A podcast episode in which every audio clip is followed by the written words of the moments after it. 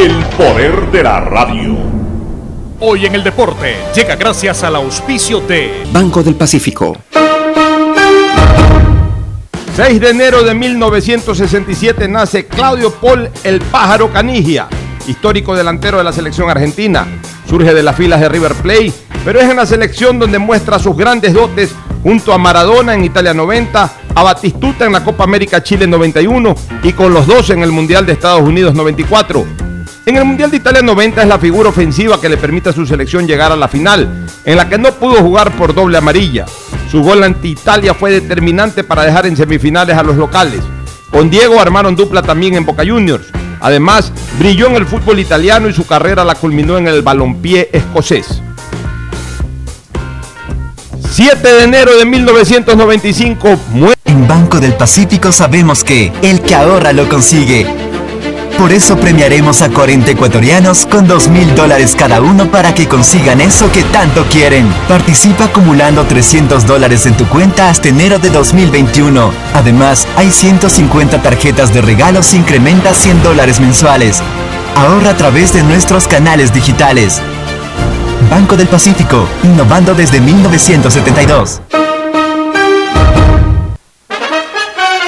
El siguiente es un espacio contratado. Radio Atalaya no se solidariza necesariamente con las opiniones aquí vertidas.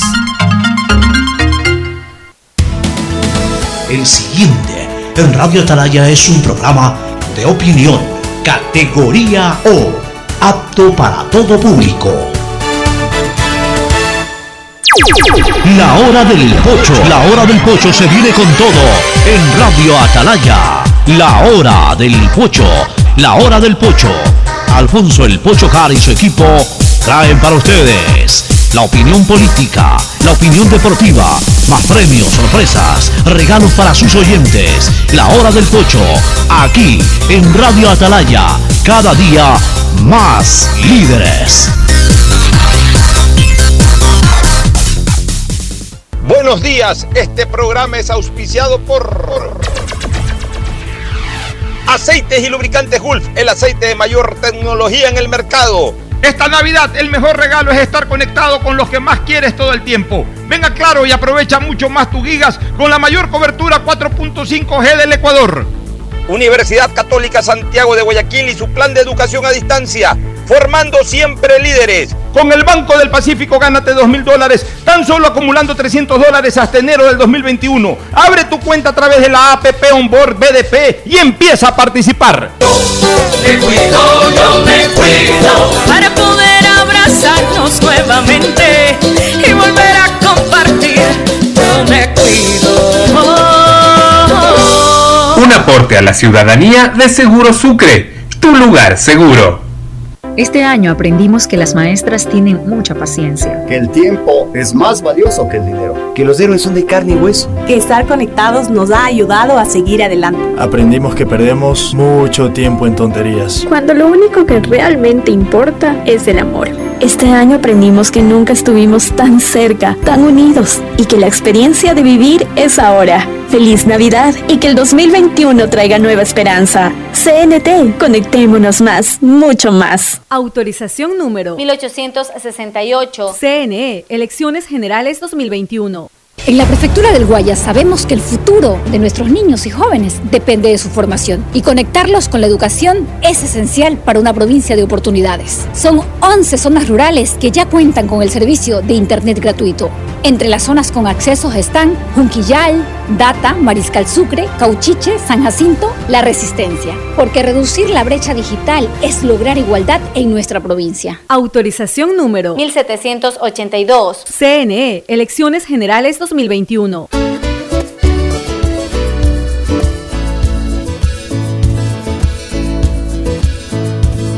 Camino sobre tu piel morena y siento tu latido y miro todo lo bueno que los dos hemos vivido. seiscientos ochenta Sistema de Emisoras Atalaya en su año setenta y siete. Atalaya, Guayaquil y el Ecuador, una sola cosa son.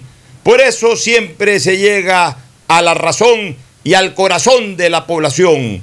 Cada día más líderes, una potencia en radio y un hombre que ha hecho historia, pero que todos los días hace presente y proyecta futuro en el dial de los ecuatorianos. Este es su programa matinal, La Hora del Pocho, de este día de Reyes Magos. Melchor, eh, Baltasar, Gaspar y Baltasar, los tres Reyes Magos. Eh, un poquito descoordinado en cuanto al cronograma de la historia, ¿no? Porque se supone que los Reyes Magos iban en camino cuando Jesús estaba por nacer y eh, la, la, la, el calendario religioso establece la fecha de Reyes Magos como el seis de enero y el nacimiento de Jesús en la madrugada del veinticinco de diciembre. Eh, ya nos explicará un poquito más por ahí Gustavo quizás de esto, ¿no? Pero en todo caso es una fecha importante porque los Reyes Magos simbolizan el poder noble de la tierra, el poder noble de la tierra ante la divinidad, ante el hecho de que tres hombres nobles como, como estos Reyes Magos que tenían poder en sus respectivos lugares, guiados por la estrella de Belén, fueron a visitar a Jesús en el pesebre convencidos de que era el Hijo de Dios hecho hombre. Y tuvieron que enfrentarse de alguna manera al poder malo de la tierra, al poder de la ambición, al poder de la destrucción, que en ese momento lo representaba el rey Herodes, el rey de, de, de, de, de, de los judíos, que en ese momento era Herodes, que ya advertido sobre este nacimiento, pues obviamente quería, quería eh, desaparecer eh, toda posibilidad de, no solamente del nacimiento, sino aún si este se daba, desaparecer físicamente a Jesús. Por eso después el famoso Día de los Inocentes, cuando Al, al, al, ser en, al, al ser ignorado por los Reyes Magos, porque Herodes de alguna u otra forma intentan convencer a los Reyes Magos de que él también quería rendirle honores y que, y que le avisen dónde había sido el nacimiento, y entonces pues los Reyes Magos en principio confiaron en Herodes y tuvieron que recibir también un mensaje angelical en el sentido de que se vayan por otro lado, porque Herodes lo que tenía eran malas intenciones. Al verse perturbado, al verse ignorado, hasta cierto punto burlado Herodes por eso, tomó esa desgraciada decisión de mandar a asesinar a cuantos niños recién había nacido en toda, en, toda, en toda la región. Por eso de especial este Día de los Reyes Magos. Un día que para, por ejemplo, los europeos y especialmente los españoles, hoy es el Día de los Regalos. No es el Día de la Navidad, sino hoy el Día de los Regalos, porque siguiendo un poco la tradición, los Reyes Magos llevan los regalos, eh, ellos llevan los regalos, el incienso, la mirra, el oro, lo, lo, lo llevan ellos. Entonces, obviamente por eso los españoles consideran pues, que el día de la entrega de regalos es el Día de los Reyes Magos. Ahora sí, el saludo de Fernando Flores Marín Ferfloma y de Gustavo González Cabal, el cabalmente peligroso. Fernando Edmundo Flores Marín Ferfloma, saluda al país. Fernando, buenos días. Eh, buenos días con todos, buenos días Pocho, buenos días Gustavo. Estoy oyendo, viendo en el Zoom que Gustavo indica que no tiene audio. ¿Qué pasa con el audio? Tengo de...? Un problema con el retorno, Gustavo. No sé si sea tu computadora o si tenga alguna falla la conexión. A, a, del la, cual, de Gustavo, no, la, la, la cual... que, sí, que sí, pero no tiene audio. La conexión está perfecta porque tú, tú puedes recibirla muy bien. Debe de ser algún problema. Revise la computadora, Gustavo. No sé cómo debes hacer, revisar la computadora. Explicarle que se quede para.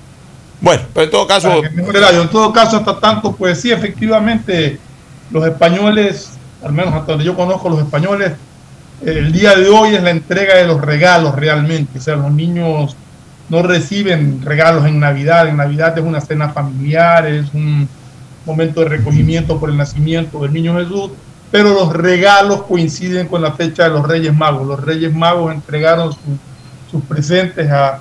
al niño Jesús un seis de enero, según dice la Biblia, el oro, el incienso y la mirra, y por eso es que en España, al menos con bastante lógica, diría yo, entregan también los regalos el día seis de enero. Muy bien, bueno, mientras Gustavo nos informa si ya resolvió el problema, sale, dice, dice Gustavo que sale bloqueado el micrófono en Atalaya, que sale bloqueado. Es otro problema porque... A mí también me sale bloqueado tu micrófono, Pocho, pero porque tú estás al aire a través de, de, de, del micrófono directo de Atalaya, entonces en el Zoom sí sale bloqueado. Es un problema que tiene Gustavo posiblemente con, con el audio de su computadora, que le pediría que revise. Hay, hay un punto ahí que te dice, que te permite chequear el, el audio, posiblemente esté desconectado o algo. Verifícate si, si, si no tiene cerrado el, el bueno, el, pero el, el problema es que si no tiene audio no te está escuchando para nada. Este, no, si sí lo veo que está ahí por lo menos tratando de entender. Eh, Gustavo, voy contigo. Adelante, Gustavo, si es que has escuchado. Adelante. Tampoco, tampoco, tenés, tampoco tienes este, salida de audio. Tampoco tienes salida de audio. Bueno, vamos, vamos a... la computadora de Gustavo. Vamos a hacer una primera pausa. Vamos a hacer una primera pausa para ayudarlo técnicamente a Gustavo a que solucione su problema. Por eso yo digo que no hay nada como hacer una producción in situ, ¿no? En la cabina. Aquí estamos todos, aquí resolvemos los problemas directamente. La tecnología es maravillosa, pero también la tecnología tiene sus dificultades a veces de carácter técnico. Vamos con una pequeña pausa e inmediatamente vamos a tratar de resolver con Gustavo este problema. Ya volvemos. El siguiente es un espacio publicitario apto para todo público. Este año aprendimos que las maestras tienen mucha paciencia. Que el tiempo es más valioso que el dinero. Que los héroes son de carne y hueso. Que estar conectados nos ha ayudado a seguir adelante. Aprendimos que perdemos mucho tiempo en tonterías. Cuando lo único que realmente importa es el amor. Este año aprendimos que nunca estuvimos tan cerca, tan unidos. Y que la experiencia de vivir es ahora. Feliz Navidad y que el dos mil veintiuno traiga nueva esperanza. C N T, conectémonos más, mucho más. Autorización número mil ochocientos sesenta y ocho. C N E, Elecciones Generales dos mil veintiuno. Acciones de protección de once multas a concesiones, nueve se han declarado improcedentes. Es decir, a favor de la provincia del Guayas, a favor de los guayasenses y de los ecuatorianos. catorce jueces en estas nueve de las once eh, acciones de protección que aplicaron obviamente las concesionarias se han pronunciado y se han pronunciado a favor de la provincia. Primero, nos acogimos a la libertad de contratación. Segundo, se garantizó el debido proceso y la seguridad jurídica. Tercero, que era eh, legítimo el derecho de la provincia a través de sus abogados defender los intereses de la mayoría, en este caso de los guayasenses y de los ecuatorianos que transitan por esta tierra. Habiendo sido ya mostrado por parte de los jueces una postura correcta, apegada justamente al marco contractual, podamos ser testigo de algo histórico, histórico para la provincia y para el país.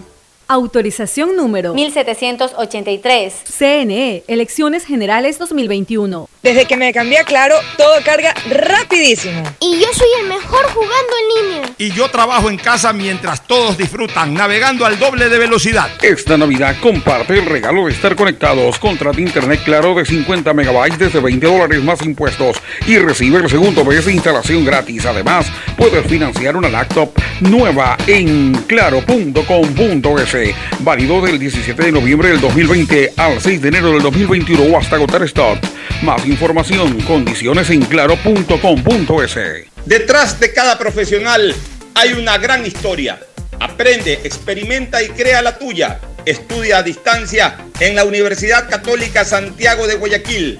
Contamos con las carreras de marketing, administración de empresa, emprendimiento e innovación social, turismo, contabilidad y auditoría, trabajo social y derecho. Sistema de educación a distancia de la Universidad Católica Santiago de Guayaquil, formando líderes siempre.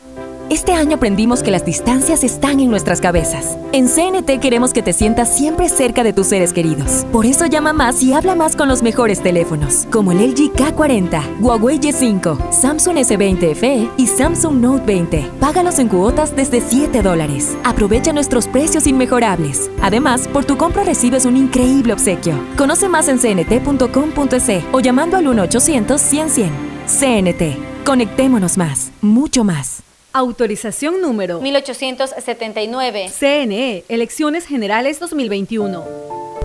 Esto aún no termina. Por eso siempre uso mascarilla en mi negocio. Hago que todos la usen y que respeten el distanciamiento.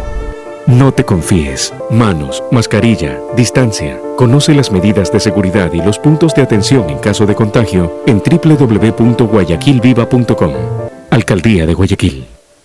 Autorización número cero ciento dieciocho. C N E, Elecciones Generales dos mil veintiuno. Si quieres estudiar, tener flexibilidad horaria y escoger tu futuro, en la Universidad Católica Santiago de Guayaquil trabajamos por el progreso en la educación, ofreciendo cada día la mejor calidad. Estamos a un clic de distancia. Contamos con las carreras de marketing, administración de empresa, emprendimiento e innovación social, turismo, contabilidad y auditoría, trabajo social y derecho. Sistema de Educación a Distancia de la Universidad Católica Santiago de Guayaquil, formando líderes siempre. Este año aprendimos que estar conectados nos ha ayudado a seguir adelante. C N T tiene los mejores planes móviles desde diecisiete dólares con noventa centavos al mes, con más de cincuenta y cuatro gigas de navegación, redes sociales y aplicaciones libres para que nunca pierdas esa conexión tan especial con tu familia y amigos. Contrata tu plan y recibe un increíble obsequio sin costo adicional. Conoce más en c n t punto com punto e s o llamando al uno ochocientos cien cien. C N T. Conectémonos más, mucho más. Autorización número mil ochocientos ochenta. C N E, Elecciones Generales dos mil veintiuno. Hay sonidos que es mejor nunca tener que escuchar. Porque cada motor es diferente. Desde hace ciento cuatro años, Lubricantes Gulf mantiene la más alta tecnología y calidad en línea de aceites para motores a diésel y gasolina. Está hecho con una fórmula especial para dar excelente protección a todo tipo de motores, evitando el desgaste prematuro de pistones, anillos y árbol de levas, ayudando a mantener limpio el motor y libre de depósitos que se forman por las altas o bajas temperaturas. Dele a su motor lo que se merece. Lubricantes Gulf, la más alta tecnología en lubricación. ciento cuatro años preservando la vida de su motor. Lubricantes Gulf. Gulf es más lubricante.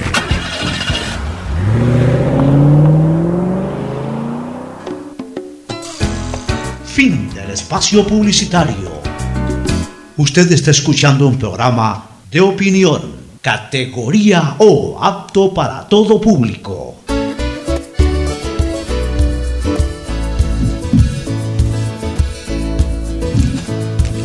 Camino. Muy bien, ya logramos resolver eh, técnicamente el problema con Gustavo, así que eh, nos hizo bastante bien esta pausa. Gustavo, buenos días. Buenos días, Alfonso. Bueno. Buenos días, mi querido Fernando. Un gusto escucharlos. Eh, buenos días, eh, audiencia del sistema de emisoras Atalaya. En efecto, hoy día es Día de Reyes, Alfonso. Pero hoy día también, Fernando, en Estados Unidos están pasando cosas realmente intrascendentes, eh, muy trascendentes en la democracia de ese país. Por ejemplo, el día de hoy, por primera vez en la historia de los Estados Unidos, Raphael Warnock, un senador afrodescendiente, demócrata, ha sido elegido por Georgia, en el sur de los Estados Unidos. Esto jamás había pasado. Por primera vez en la historia, el, con el Senado está empatado. Es decir, los demócratas tienen exactamente los mismos votos que los republicanos, pero se está disputando un último casillero en Georgia. En una eh, segunda fue, vuelta a finish, donde falta aproximadamente un tres por ciento de escrutar entre el Partido Republicano y el Partido Demócrata. Pero ese tres por ciento que falta de escrutar son baluartes demócratas. Así que es muy probable que dentro de pocas horas el, con el Senado norteamericano sea demócrata igual que la Cámara Baja. Situación eh, política que no se daba desde hace muchísimos años en los Estados Unidos. Entonces, el día de hoy también, Alfonso, el presidente del Senado, es decir, el vicepresidente Pence, tiene que abrir el sobre del colegio electoral y leer los resultados que ya el mundo conoce. Y se están tejiendo una serie de teorías y de posibilidades que se está empujando desde todas las variables del poder. Yo personalmente creo que no va a pasar nada. He escuchado algunas declaraciones de Pence muy sensatas y creo que él simplemente va a cumplir un, un protocolo como le tocó precisamente al actual presidente electo de los Estados Unidos, el señor Biden, Joe Biden, hacerlo hace cuatro años atrás, cuando él, siendo vicepresidente de Obama, presidiendo el Senado, le tocó leer los resultados del colegio electoral que proclamaban a Donald Trump presidente de la República. O sea que habría Senado, Cámara de Representantes y presidente demócrata. Los demócratas paquete completo de los demócratas. Estarían cien por ciento dominando todo el panorama político de Estados Unidos. Paquete completo de sí. los demócratas. Ahora, mira. Paquete completo demócrata. Yo creo que ayudó a esta decisión lo que pasó en las últimas horas. Eh, los principales diarios de los Estados Unidos, en, en, en, entre ellos el Washington Post, publicaron una eh, entrevista telefónica de aproximadamente una hora entre el presidente Donald Trump y el secretario de Estado del estado de Georgia, en la que hubo temas muy delicados para la democracia norteamericana que fueron tratados eh, eh, de una manera poco usual por parte del presidente de los Estados Unidos. El presidente le pidió al secretario de Estado del estado de Georgia que le encuentren quince mil votos, quince mil ochocientos votos aproximadamente, que eran los votos con que Joe Biden le había ganado el estado de Georgia a Donald Trump.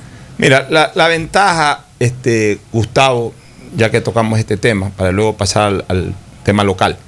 La ventaja es que en Estados Unidos hay dos características esenciales, que esas sí son absolutamente esenciales, estructurales de la vida política de los Estados Unidos. Que sus actores son políticos, o sea que ejercen una carrera política, y que son, por ende, institucionales, institu- ellos institucionalistas, y la estructura política de Estados Unidos es una estructura institucional. O sea, allá en los Estados Unidos no hay los improvisados, no hay los aventureros políticos como suele haber aquí en el Ecuador. Yo diría que se pudo dar una excepción, pero se mantiene siempre como excepción, que es la del propio presidente Trump. El, el presidente Trump a la larga sí fue un aventurero político, un hombre que se dedicó a hacer lo que le dio la gana en su vida, construir hoteles, edificios, tener a las mujeres más hermosas del mundo entre sus brazos. Pues esa fue la vida de Trump, eh, organizar los Miss Universo, organizarlo de aquí, hacerlo de allá, evadir impuestos, o sea, se dedicó a hacer la vida de Playboy. Si hay un hombre que representa lo que es el, el, el típico Playboy de los años ochenta, ese se llama Donald Trump. O sea, ese sí fue un aventurero político que un buen día dijo, no, ahora me voy a dedicar a la política, y puso todas sus inversiones y puso todas sus influencias, y también obviamente eh, en, apareció en el momento preciso y en el lugar oportuno y fue presidente de los Estados Unidos. Pero él es la excepción, él no es la regla. La regla son los Biden, la regla son los Pence. Las reglas son eh, todos estos personajes que nosotros vemos, que son vicepresidentes, presidentes de los senados, presidentes de, los, de, la, de, de las cámaras de, de representantes de los Estados Unidos, que responden a una estructura institucional y que ellos a su vez responden también a una carrera política. Entonces no se van a prestar para tonterías. Como tú bien dices, hoy día Pence lo que va a hacer es, como presidente del Senado, a instalar el Senado, y no va a dar rienda suelta a nada chueco, sino a lo que institucionalmente corresponde. ¿Por qué? Porque allá son así, porque Estados Unidos demanda de esa clase de políticos. Puede gustar un político más que el otro, puede ganar una elección un político en relación al otro, pero el esquema, el molde de los políticos de verdad de los Estados Unidos es más o menos el mismo. Institucionales, institucionalistas, gente seria, no aventurera, sino gente que ha hecho carrera política. Entonces eso es lo que garantiza el comportamiento político idóneo dentro de los Estados Unidos de Norteamérica. Es mi criterio, al menos, no sé si lo comparte Ferfloma. Sí, o sea, en Estados Unidos se caracteriza justamente por eso, por ser, sobre todo, el respeto a las instituciones. Y se han tejido, como dice Gustavo, muchas elucubraciones sobre posiciones de ciertos senadores republicanos, sobre el mismo presidente Trump, pero comparto de que no va a pasar nada, de que ya los resultados están dados, de que Estados Unidos eligió un, un nuevo presidente de la República, que en este caso es Joe Biden, demócrata, y que más allá de darle el trámite correspondiente al aspecto legal hoy día en, en el Senado, no va a pasar nada, y eh, eh, tendremos asegurada, creo yo, no sé, pero creo que está asegurada la presidencia de Joe Biden en Estados Unidos. Bueno, vamos a lo vamos a lo local. ¿Qué les parece este tema del debate? Eh, yo ya algo opiné en el paso.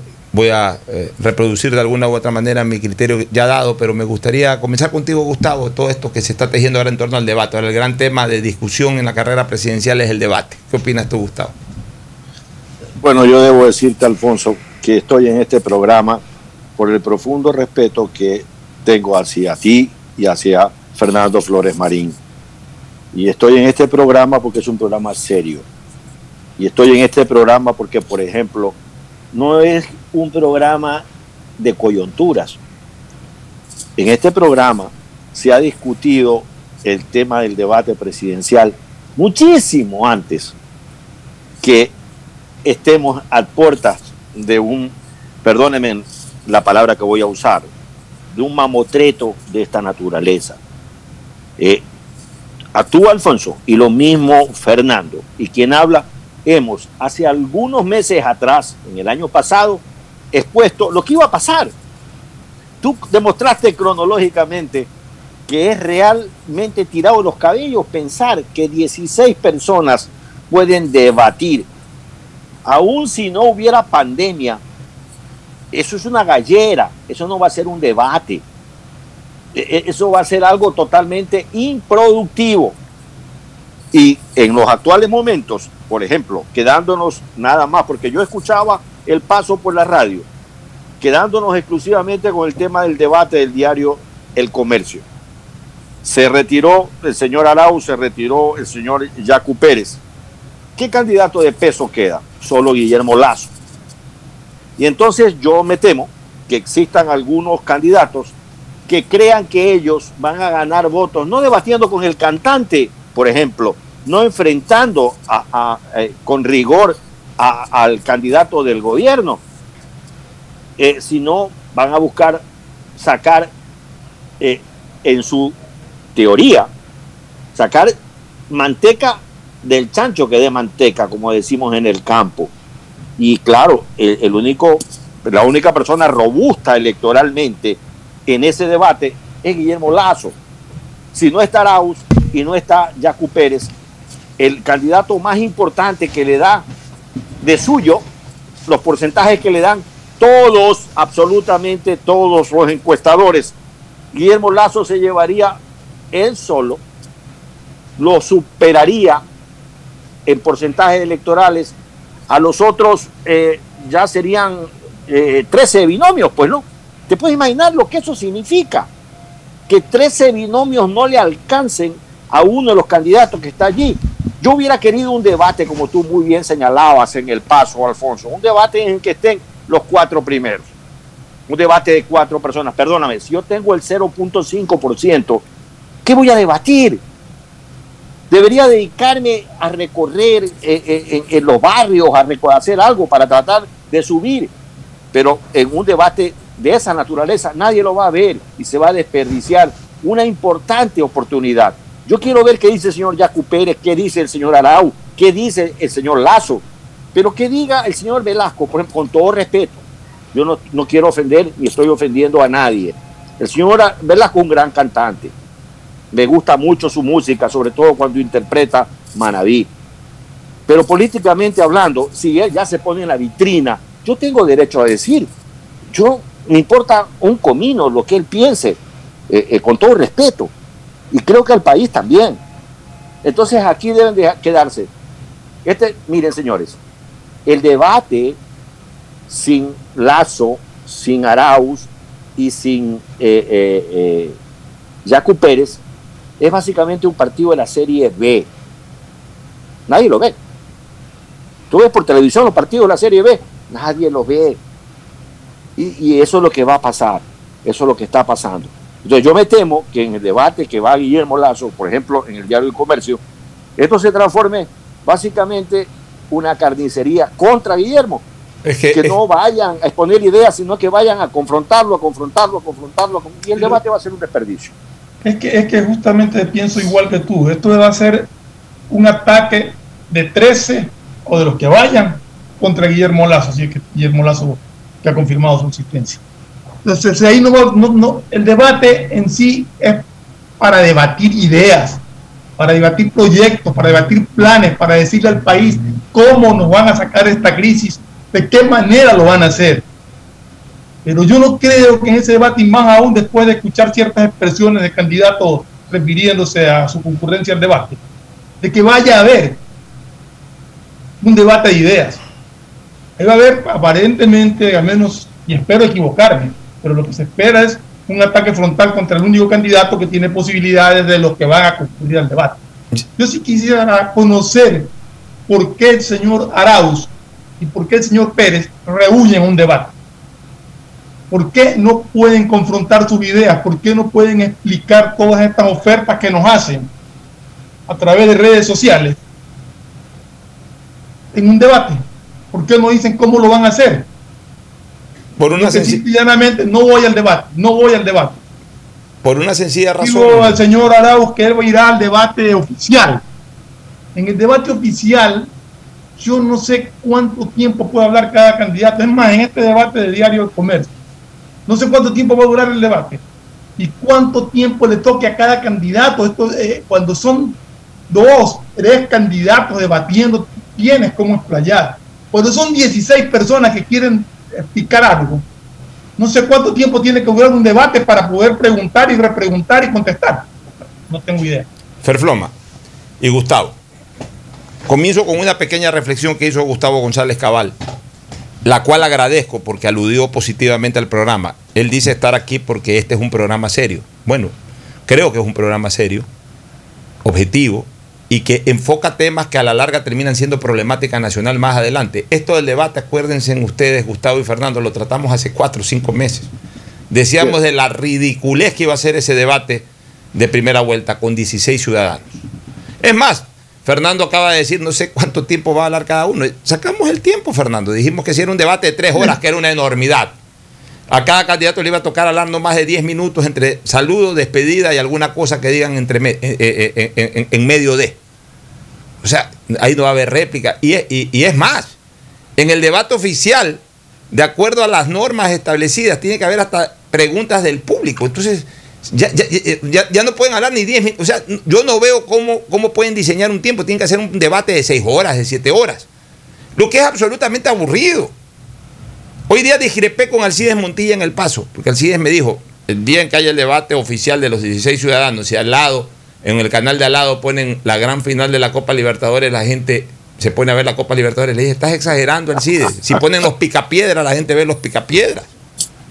O sea, y si no ponen nada y se van toda la, la señal de todos los canales, tampoco la gente va a ver ese debate. Es un debate absurdo, un, un debate de dieciséis ciudadanos candidatos a la presidencia de la República que no van a poder ni hablar, ni siquiera se van a poder atacar, porque el día que haya ese debate y, per, y, y Perencejo ataca a Lasso, ¿qué chance va a tener Lasso de responderle, por ejemplo? Porque cada quien va a hablar diez minutos. O sea, es, es, hay que saber de producción de televisión para haber entendido cuatro meses atrás que esto era absolutamente ridículo. ¿Qué es lo que yo creo que debe de darse? Debe de darse, Fernando y Gustavo, el gran debate de segunda vuelta. Eso sí tiene que ser obligatorio, y ahí sí un debate a todo mecate, a full. Un debate de dos horas si es necesario, de tres horas si es necesario, pues cara a cara entre los dos que van a definir una presidencia de la República. Ahí no puede haber un debate entre alguien que tiene cero punto tres por ciento de aceptación con uno que tiene veintiocho o treinta por ciento de aceptación. Pues. Es, es como que si tú pongas en un ring a pelear un peso gallo con un peso pesado, con un peso, eh, peso mediano, un peso pesado. O sea, a diferencia obviamente que en, en una pelea entre un peso pesado y un peso gallo, el peso pesado posiblemente lo mate al peso gallo. Acá es al revés, pues acá el peso gallo eh, quiere esa pelea para tirarle todas las plumas encima al peso pesado y lucirse de esa manera. Entonces, eh, deberían haber incluso rangos, deberían haber categorías. Yo, en base a eso, hace varios meses atrás, sugerí que antes de que comience la campaña electoral se establezca una especie de reglamento para el debate de primera vuelta, en la cual, contratándose un par de encuestadoras serias, los cuatro primeros eh, que estén liderando las encuestas eh, represent- sean los que debatan en primera vuelta. Una especie como de, de, de tener una categoría para llegar a ese debate. Porque si vas a llegar a ese debate como llegas a la papeleta, eh, pasando por la esquina y que alguien te diga, ¿quieres ser candidato a la presidencia? Sí, sí quiero ser. Toma, anda, inscríbete. Entonces, la tomadura de pelo de la inscripción presidencial la vamos a tener también en el tema del debate. Y eso, eso va a ser un verdadero fracaso. Yo te digo sinceramente, ¿sabes lo que estoy alentando ahorita en mi fuero íntimo? Ojalá no se organice ese debate, porque sé que tienen enormes problemas que no saben cómo organizarlo. Ojalá no se organice ese debate de primera vuelta oficial.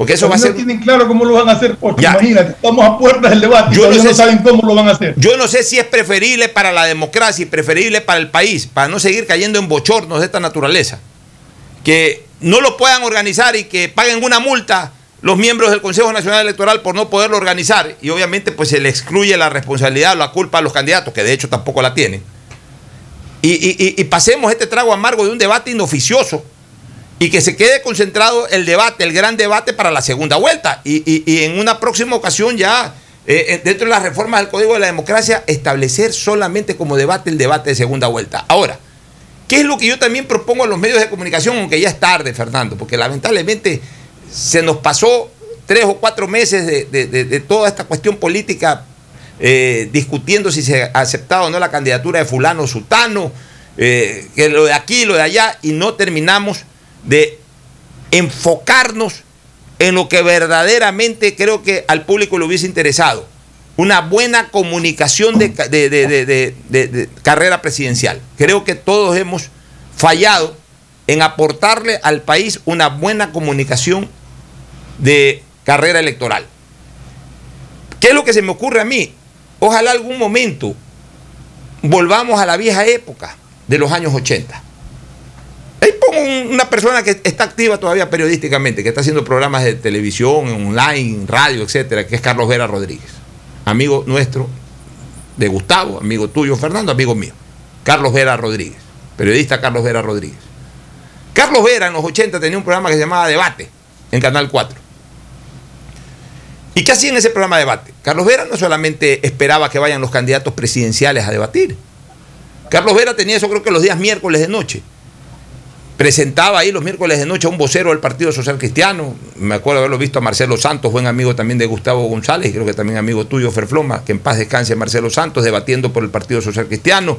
Eh, invitaba a, a Nicolás Isa, en esa época de la izquierda democrática, invitaba a, a, a algún roldosista de esa época o, o de algún otro partido político importante, y hacía unos lindos debates entre voceros de campaña, como lo hacen en Estados Unidos ahora, en pleno siglo veintiuno. ¿Acaso que solamente en Estados Unidos la gente ve los debates de Biden con, con Trump? No, durante seis meses antes de los debates de Biden con Trump, la gente viene escuchando a los voceros de campaña republicanos y demócratas debatir en C N N, debatir en... En, en, en los grandes canales de televisión de los Estados Unidos. Aquí sí que no debaten los presidentes, entonces ya nadie, aquí nadie conoce a los voceros de campaña, nadie conoce a las personas que están cerca de las candidaturas. Aquí a duras penas, medio medio uno se entera de quiénes son los candidatos asambleístas, y por ahí se entrevista uno que otro. Y todo se concentra en el candidato presidencial. Y yo creo que debemos nuevamente de desarrollar estos espacios, darle también un mayor espacio protagónico en lo político a quienes están metidos en una campaña electoral, que no solamente es el candidato a la presidencia de la República. Bajo esas consideraciones, yo creo que por ahí podría darse eh, un esquema de debate, que hablen voceros, por ejemplo. Otro punto que es importante, la, los mismos, las mismas confrontaciones de los presidenciales, pero no necesariamente tienen que estar todos, o la mitad un día y la mitad otro día. Que organicen foros, todos los días pueden organizar debates. Un, un día debate Yaku Pérez con Isidro Romero. El otro día lo invitan a Guillermo Lasso a debatir con otro más. Al tercer día que debata Gervas con eh, Giovanni Andrade. O sea, que debatan. Sino que claro, todos, todos, todos los mismos candidatos, el que está decimosexto quiere saber quién está primero y segundo, y solamente quiere participar si es que con, eh, confronta con el primero o con el segundo. No, Pocho, una, debatan, una, muestren, Pocho, su, muestren sus ideas. Pocho, un, un tema ahí. O sea, en los debates, entre comillas, muchas veces se presentan para atacar al que tiene más posibilidades. Es que esa, esa es la mala yo, costumbre que les dejó yo, León. Yo iría por, por, otra, por otro concepto, quizás, Pocho. Yo diría que establecería el Código de la Democracia que cada candidato a la presidencia de la República tenga un espacio libre en los medios de comunicación de veinte minutos o de media hora, donde exponga su plan de gobierno, qué va a hacer y cómo lo va a hacer. No debate con nadie, simplemente expone. Oye, la gente pero... escucha y escuchará cada uno. Después, pues ya en los comentarios la gente opinará sobre lo que ofreció el candidato, sobre lo que dijo, cómo lo va a hacer, si es factible o no es factible, pero que se pueda apreciar y entender qué es lo que propone cada candidato. Oye, sobre lo que... en un debate no lo hacen nunca. No, es que vuelvo a decirte o a repetirte, eh, eh, es la costumbre que les dejó León Febres Cordero, pues, o sea, eso es lo que está en el imaginario de la gente, que León ganó las elecciones porque le dijo: señor Borja, míreme a la cara, levante uh-huh. la mirada, míreme a la cara. Sí, del Parque Centenario. Ya, eh, eh, o, usted conoce donde es el Parque Centenario, aquí a tres cuadras, alguna cosa de esas. Que, que la usó León como retórica, que la usó León para, para afianzar un poco su estilo también confrontativo. Pero ese, ese no fue el fuerte de León en el debate. Eso es lo que la gente recuerda.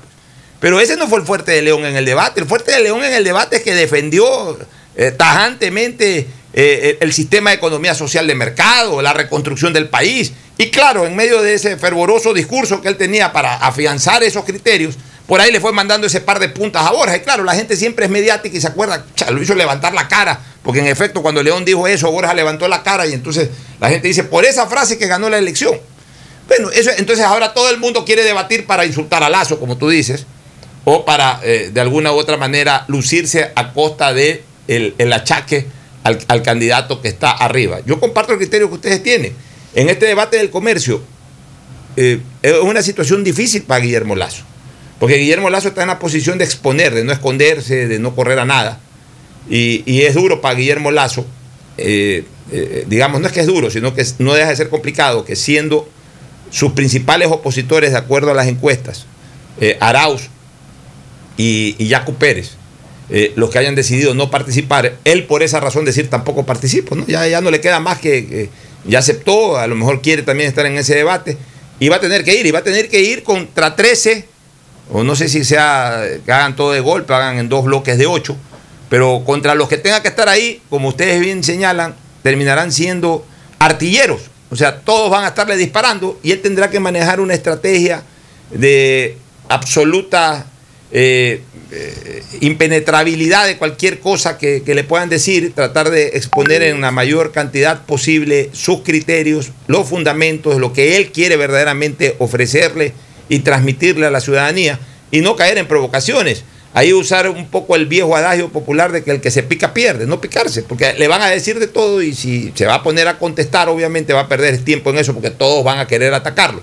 Entonces ahí yo entiendo que Lasso, que es un hombre que goza De, de, de asesoría política nacional e internacional, será lo suficientemente bien aconsejado por sus asesores para, para que tenga una presentación como ellos y como él mismo aspira, ¿no? Gustavo. Yo soy un lector eh, repetitivo del arte de la guerra de Sun Tzu, y siempre he pensado con él, y he pensado mucho en esta frase que voy a decir: asegurarme de la victoria es responsabilidad mía, pero la posibilidad de derrotar al enemigo la va a dar el propio enemigo. En síntesis, lo que dicen los colombianos en una frase tan coloquial: no hay que dar papaya en la vida. Y creo que uno tiene que pensar muy bien cuánto gana y cuánto pierde, como en un tablero de ajedrez, en un tema de esto. Ah, en mi particular concepto, evidentemente Lasso ha sido un hombre valiente que con errores y con aciertos ha emprendido una lucha política constante. El país lo conoce. No creo que nadie crea que sí, valga la redundancia que acabo de emplear, valga el pleonasmo, que si Lasso no va al debate es por miedo. No, yo, yo soy de las personas que creo que en política hay que vestirse despacio porque uno está deprisa, como decía Napoleón Bonaparte. ¿Un criterio final sobre el tema, Fernando, para irnos a una nueva pausa y retornar con otros temas?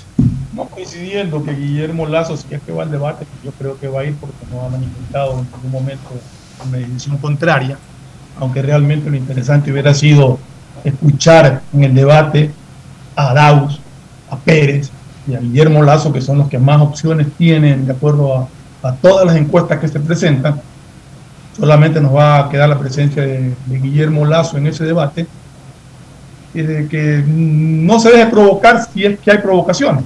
Tiene que centrarse en lo suyo, en explicar sus planes de gobierno, en explicar cómo va a hacer las cosas. No tiene que caer en timas y diretes con ninguno de los candidatos. Como dijo Gustavo, entre todos no suman el porcentaje que tiene cualquiera de los tres que mencioné anteriormente. No sé si entre todos los restantes, los trece restantes, lleguen a sumar lo que el Lasso pueda sacar en un par de distritos de Guayaquil. No lo sé, no lo sé, con eso, con eso ya estoy diciendo bastante, pero lo que sí yo creo, lo que sí yo creo, este, hablo de los trece restantes, no estoy hablando de, obviamente, Arauz y, claro, y, y Yaku Pérez, que esos sí son, digamos que, eh, protagonistas de esta carrera electoral. Como en todas no las, van a estar en el debate. Como en todas las cosas hay protagonistas y, y, y, y, y simplemente animadores, y, y yo diría que Eh, los trece restantes terminan siendo animadores, a veces no de muy buen gusto. Por ejemplo, qué, qué feo escuchar hoy en una entrevista que se le hizo en, en, en Ecoavisa al señor César Rodríguez, con el cual yo no simpatizo, más allá que no es que me cae mal en lo personal, pues no simpatizo en lo político, porque ese era uno de los más eh, exacerbados dirigentes de Alianza País en la primera parte de la era correísta, y que dejó de serlo simplemente porque le negaron la posibilidad de ser presidente de la Asamblea. No es porque se dio cuenta de que estaba por mal camino la cosa, como hoy día lo decía, ¿no? A él, él pretendió ser candidato a la Asamblea, le dijeron que no y se resintió y se fue. Ya, pero qué, qué feo es que vaya un candidato a la Asamblea, un, un candidato que encabeza la list, una lista a la Asamblea, y despotrique contra su propio candidato presidencial. Entonces, realmente... Eh, a esto nos está llevando este código de la democracia, de este exceso de aperturismo para el derecho de participación. Pero Tené... es que eh, César Rodríguez incluso pidió que se desconozca la, la ya, por eso te digo, pero, pero feo, no feo que... Ya estaba, eh, entonces, ya estaba calificada, no ent- se podía descalificar. Estamos hablando de, del partido. Estamos hablando de un partido político en donde el candidato presidencial es desconocido por su propio partido y, y, y, y es... Eh, achacado abierta y públicamente por su propia gente, por, su, por los propios candidatos del partido. Nos encontramos en la época de la inscripción con un candidato a la vicepresidencia que le estaba serruchando antes de inscribirse ya el piso y la presidencia al candidato a presidente. Nos encontramos con partidos políticos que comenzaron a buscar candidatos en las esquinas del Consejo Nacional Electoral. Con candidatos que renunciaron a la nominación una vez que habían sido... Con candidatos que renunciaron. O sea, qué, qué horror, qué falta de glamour político, por Dios. O sea, esta pequeña frase es importante la que estoy diciendo. Glamour político. La, la política también tiene que ser glamurosa. Tiene que ser de clase. Tiene que ser de categoría. Tiene que ser de altura. Me, me, me da la impresión de que esta carrera presidencial se la está organizando y sobre todo se la está desarrollando al calor de cómo se, ni siquiera se elige a un presidente de barrio. Yo creo que hay más formalidad a veces en la elección de un presidente de barrio que ahora para la elección de esta presidencia de la República. ¿Cómo se eh, ha afectado la imagen de la señora democracia? Como decía yo ayer en Calor Político, la señora democracia que cada cuatro años vive su fiesta máxima y que tiene que salir como una reina, con los mejores calzados o zapatos, con la más elegante de las carteras posibles, bien vestida, bien perfumada, bien maquillada. Estamos viendo una señora democracia que prácticamente, con el perdón y de, de, de, del concepto, está saliendo en calzón y en sostén a la calle. Así estoy sintiendo y así estoy viendo a esta señora democracia, en calzón y sostén, cuando debería ser una reina cada cuatro años, porque la están maltratando, la, la han despojado de sus prendas incluso a la señora democracia. Y esto no debería de ser así. No puede salir un candidato presidencial a decir de que eh, va a debatir con cuatro cojos. No quiero decir la palabra completa porque ya es una grosería y no va a prestar para replicarla. Que no puede salir a debatir con cuatro cojos, que no fue la palabra cojos, pero ya la gente la entiende. O sea, es, ese tipo de cosas no se pueden dar. No podemos seguir ofendiendo la majestad de la señora democracia, que tiene como máximo punto representativo el proceso electoral para la presidencia de la República. Ahí es donde manda la democracia. Esa es la democracia. Ahí es donde ejerce su poder supremo el pueblo de una nación, el día de las elecciones, durante el proceso electoral. Es el momento de la señora democracia, la estamos maltratando de una manera inmisericordia. Y esto no puede seguir así. Nos vamos a una pausa y retornamos. Auspician este programa. Este año aprendimos que las maestras tienen mucha paciencia. Que el tiempo es más valioso que el dinero. Que los héroes son de carne y hueso. Que estar conectados nos ha ayudado a seguir adelante. Aprendimos que perdemos mucho tiempo en tonterías. Cuando lo único que realmente importa es el amor. Este año aprendimos que nunca estuvimos tan cerca, tan unidos, y que la experiencia de vivir es ahora. ¡Feliz Navidad! Y que el dos mil veintiuno traiga nueva esperanza. C N T, conectémonos más, mucho más. Autorización número mil ochocientos sesenta y ocho. C N E, Elecciones Generales dos mil veintiuno. Aceites y lubricantes Gulf, el aceite de mayor tecnología en el mercado. Acaricia el motor de tu vehículo para que funcione como un verdadero Fórmula uno con aceites y lubricantes Gulf. ¿Quieres estudiar, tener flexibilidad horaria y escoger tu futuro? En la Universidad Católica Santiago de Guayaquil trabajamos para el progreso en educación, ofreciendo cada día la mejor calidad, y para ello estamos a un clic de distancia. Escoge la carrera de tu vocación. Puede ser marketing, administración de empresas, emprendimiento e innovación social, turismo, contabilidad y auditoría, trabajo social y también derecho. Consulta en nuestra página web mayor información y esquemas de admisión. Universidad Católica Santiago de Guayaquil, formando siempre líderes. ¿Sabes cómo ahorrar y ganar dos mil dólares? ¡Claro que sé! Hay que ahorrar en el Banco del Pacífico. Si acumulas trescientos dólares hasta enero del dos mil veintiuno, puedes ganar dos mil dólares. Banco del Pacífico premia a los que ahorran. Si no tienes una cuenta aún, ábrela a través de la A P P Onboard B D P y empieza a participar. Esta Navidad el mejor regalo es estar conectado con los que más quieres todo el tiempo. Por eso en Claro recibes más y más gigas de regalo en todos tus planes. Y además gigas exclusivos para tus redes que no consumen lo de tu plan. Contrátalos en claro punto com punto es. Ven a Claro y aprovecha mucho más tus gigas con la mayor cobertura cuatro punto cinco G del Ecuador. Yo me cuido, yo me cuido. Para poder abrazarnos nuevamente y volver a compartir. Yo me cuido. Oh, oh. Un aporte a la ciudadanía de Seguro Sucre, tu lugar seguro. Acciones de protección de once multas a concesiones, nueve se han declarado improcedentes. Es decir, a favor de la provincia del Guayas, a favor de los guayasenses y de los ecuatorianos. catorce jueces en estas nueve de las once eh, acciones de protección que aplicaron obviamente las concesionarias se han pronunciado y se han pronunciado a favor de la provincia. Primero, nos acogimos a la libertad de contratación. Segundo, se garantizó el debido proceso y la seguridad jurídica. Tercero, que era eh, legítimo el derecho de la provincia a través de sus abogados defender los intereses de la mayoría, en este caso de los guayasenses y de los ecuatorianos que transitan por esta vía. Habiendo sido ya mostrado por parte de los jueces una postura correcta, pegada justamente al marco contractual, podamos ser testigo de algo histórico, histórico para la provincia y para el país. Autorización número mil setecientos ochenta y tres. C N E, Elecciones Generales dos mil veintiuno. Este año aprendimos que las maestras tienen mucha paciencia. Que el tiempo es más valioso que el dinero. Que los héroes son de carne y hueso. Que estar conectados nos ha ayudado a seguir adelante. Aprendimos que perdemos mucho tiempo en tonterías. Cuando lo único que realmente importa es el amor. Este año aprendimos que nunca estuvimos tan cerca, tan unidos, y que la experiencia de vivir es ahora. ¡Feliz Navidad! Y que el dos mil veintiuno traiga nueva esperanza. C N T, conectémonos más, mucho más. Autorización número mil ochocientos sesenta y ocho. C N E, Elecciones Generales dos mil veintiuno. Estamos en la Hora del Pocho.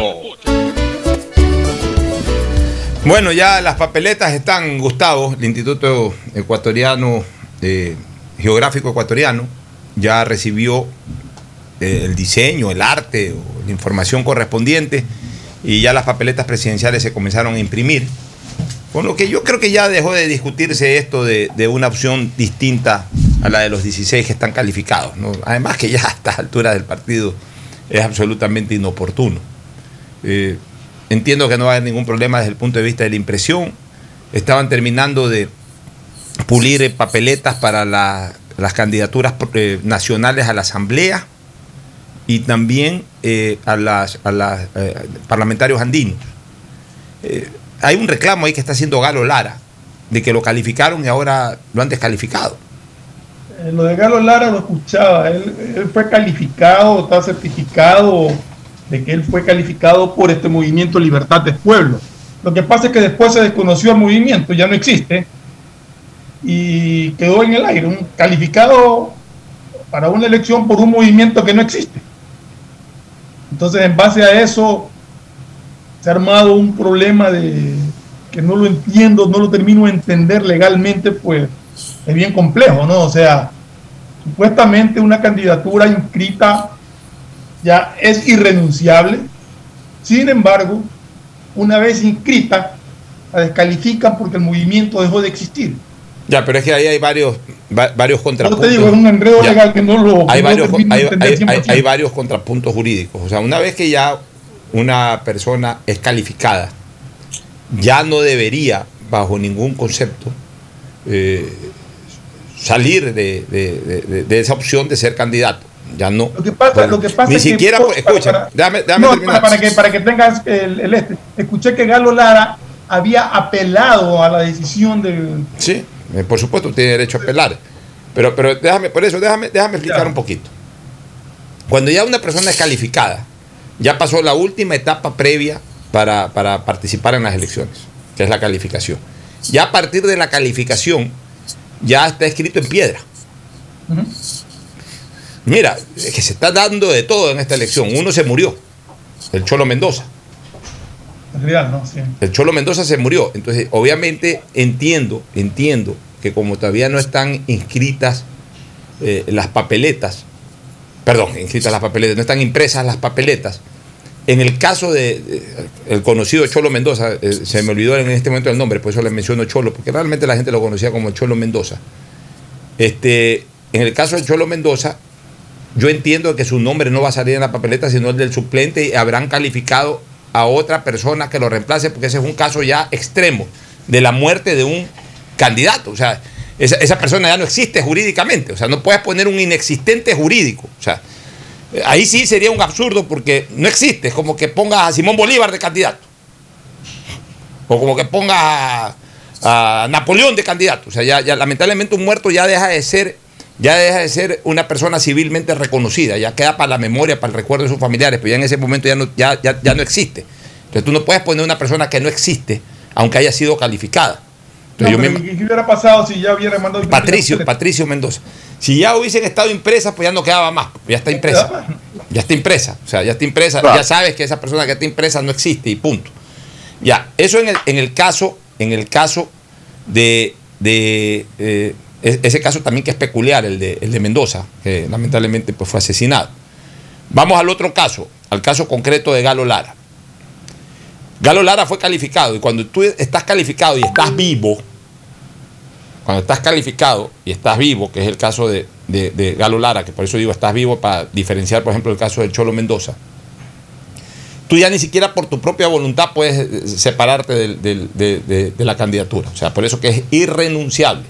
Y si es irrenunciable, también esa misma característica abarca el hecho de que nadie te puede sacar de ahí. Entonces, eso es lo que defiende Galo Lara, y tiene una razón jurídica para defenderla, porque él ya fue calificado, ya adquirió ese derecho y no lo pueden sacar. Pero ¿qué es lo que dice el Consejo Nacional Electoral? Y también hay un fundamento jurídico para eso. Está bien, señor, yo no lo estoy descalificando a usted como persona. Lo que pasa es que la ley dice que para ser candidato tiene que ser candidato de un movimiento político. Y si no existe ese movimiento político, ¿cómo usted va a participar? Es lo mismo. A ver, Pocho, pero ahí viene una pregunta. El señor Galo Lara, cuando se inscribió y le aceptaron la inscripción de su candidatura, lo hizo a nombre de un movimiento político que existía. Claro. Entonces, por eso Galo Lara tiene el derecho a argumentar eso, pero también el, el, el, la contraparte puede decir eh, lo que te estoy diciendo. ¿Cómo puede usted participar en una elección sin movimiento político si la ley impone que sea a través de un movimiento político? O sea, tiene que haber ahí un membrete, un número. ¿Dónde lo pongo, señor Lara? ¿Qué le pongo encima de su lista? Eh, debe decir la otra parte. Es más o menos como que en una carrera de autos habiliten al corredor. El corredor llega con su carro, pero a última hora viene la escudería, por ejemplo, y dice, ¿sabe qué? No, retiramos todos los carros y ya no va, no va, no, no, no voy a participar con los carros. Entonces el corredor dice, sí, yo estoy aquí, ya yo voy corriendo con mis piernas. Pero ¿cómo vas a correr una carrera de autos si no tienes autos? Es, es más o menos lo mismo, pero, pero eh, o sea, hay ese argumento en el, desde el punto de vista jurídico de que... Pero tampoco la ley... tienes cómo, cómo acudir a, a otro movimiento a buscar quién lo reciba. No, ya no, ya, ya no puedes, no puedes poner ahí. Entonces, ¿cómo?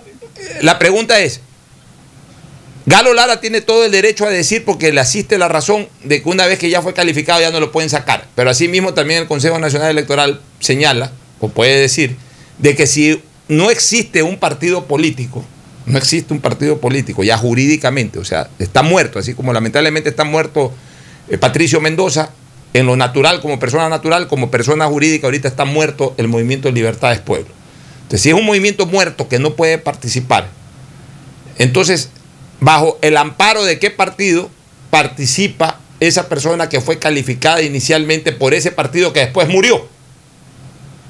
Ya, entonces, una vez más, Fernando, se da el hecho de una nueva complicación electoral por la violación del principio de preclusión que aquí advertimos siempre y decíamos que, que era una especie como de suicidio que se estaba haciendo Eh, eh, la función electoral con este tema. Mira tú, por violar el principio de preclusión. Si no hubiesen eliminado a Libertad del Pueblo días después o semanas después del cierre del registro de organizaciones electorales, no pasará esto. Pero como la eliminaron después y hubo las apelaciones y las contraapelaciones y todo ese tipo de cosas, se mezclaron, y eso es lo que intenta siempre evitar el principio de preclusión. Se, evita, se, se, se juntaron efectos jurídicos de distintas fases y terminaron generando este enredo, porque de repente, cuando todavía estaba vivo Libertad del Pueblo, por, por motivo de las apelaciones o de las impugnaciones, cuando todavía estaba vivo Libertad del Pueblo, aceptaron la calificación de la candidatura de, de, de Galo Lara, pero después muere Libertad del Pueblo y queda en el aire Galo Lara. Todo por la violación del principio de preclusión. Si el día en que se, cerra, se cerró el registro de organizaciones políticas, decían, estas son las organizaciones políticas, así hay informes de Contraloría, así llueve, trueno, relampaguee, estas son las organizaciones políticas que van a participar para las próximas elecciones, y de ahí ya no se mueve nada. Nada de esto hubiese pasado, ni con el tema de Justicia Social y Álvaro Noboa, ni con el tema de Galo Lara y, y Libertad del Pueblo. O sea, para que ustedes vean y entiendan, amigos oyentes, que en Estado de Derecho y en temas de seguridad jurídica, la violación de un principio de la regla jurídica puede generar terribles problemas encadenados uno atrás de otro como consecuencia de la violación de un principio. Y eso, por lo menos yo tengo la satisfacción de haberlo advertido hace cuatro meses, Fernando. Cuando otros no lo advertían, yo lo venía advirtiendo. Y lamentablemente, y una vez más, no nos equivocamos, Gustavo. Sí, así ha sido. Y además, Alfonso... Eh, quiero conjugar contigo lo que acabas de decir en el paso. El país necesita una reforma sustantiva, una reforma realista, una reforma importante del Código de la Democracia. No puede ser, como tú decías, que este instrumento jurídico se transforme en un instrumento dúctil y maleable cada un año antes de las elecciones para acomodar las cosas como quieran. Entonces eso no está bien, eso no le hace bien a la democracia. Mismo el artículo ciento cuarenta y siete que algunos sectores están invocando, porque dice que ahí está lo que sucedería con el país donde una elección gana el voto nulo.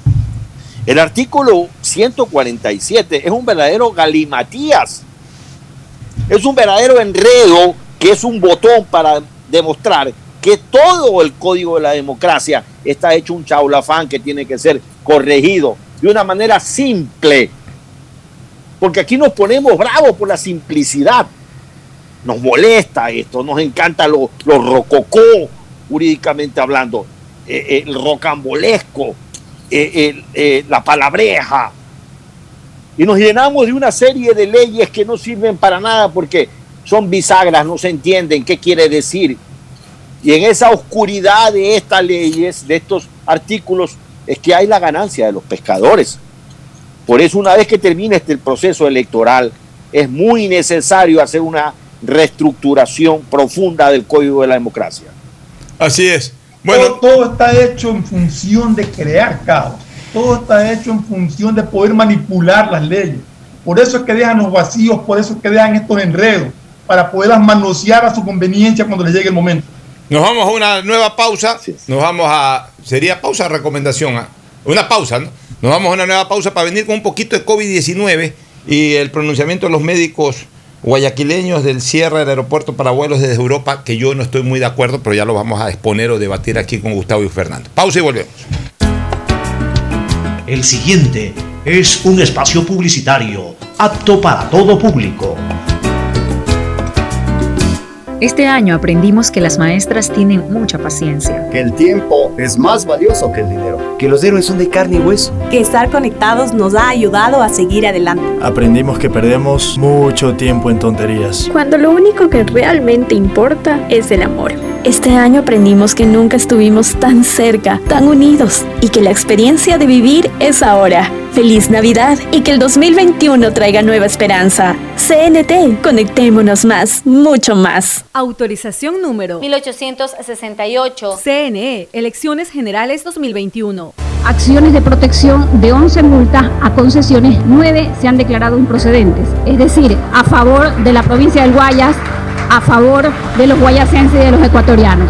catorce jueces en estas nueve de las once eh, acciones de protección que aplicaron obviamente las concesionarias se han pronunciado.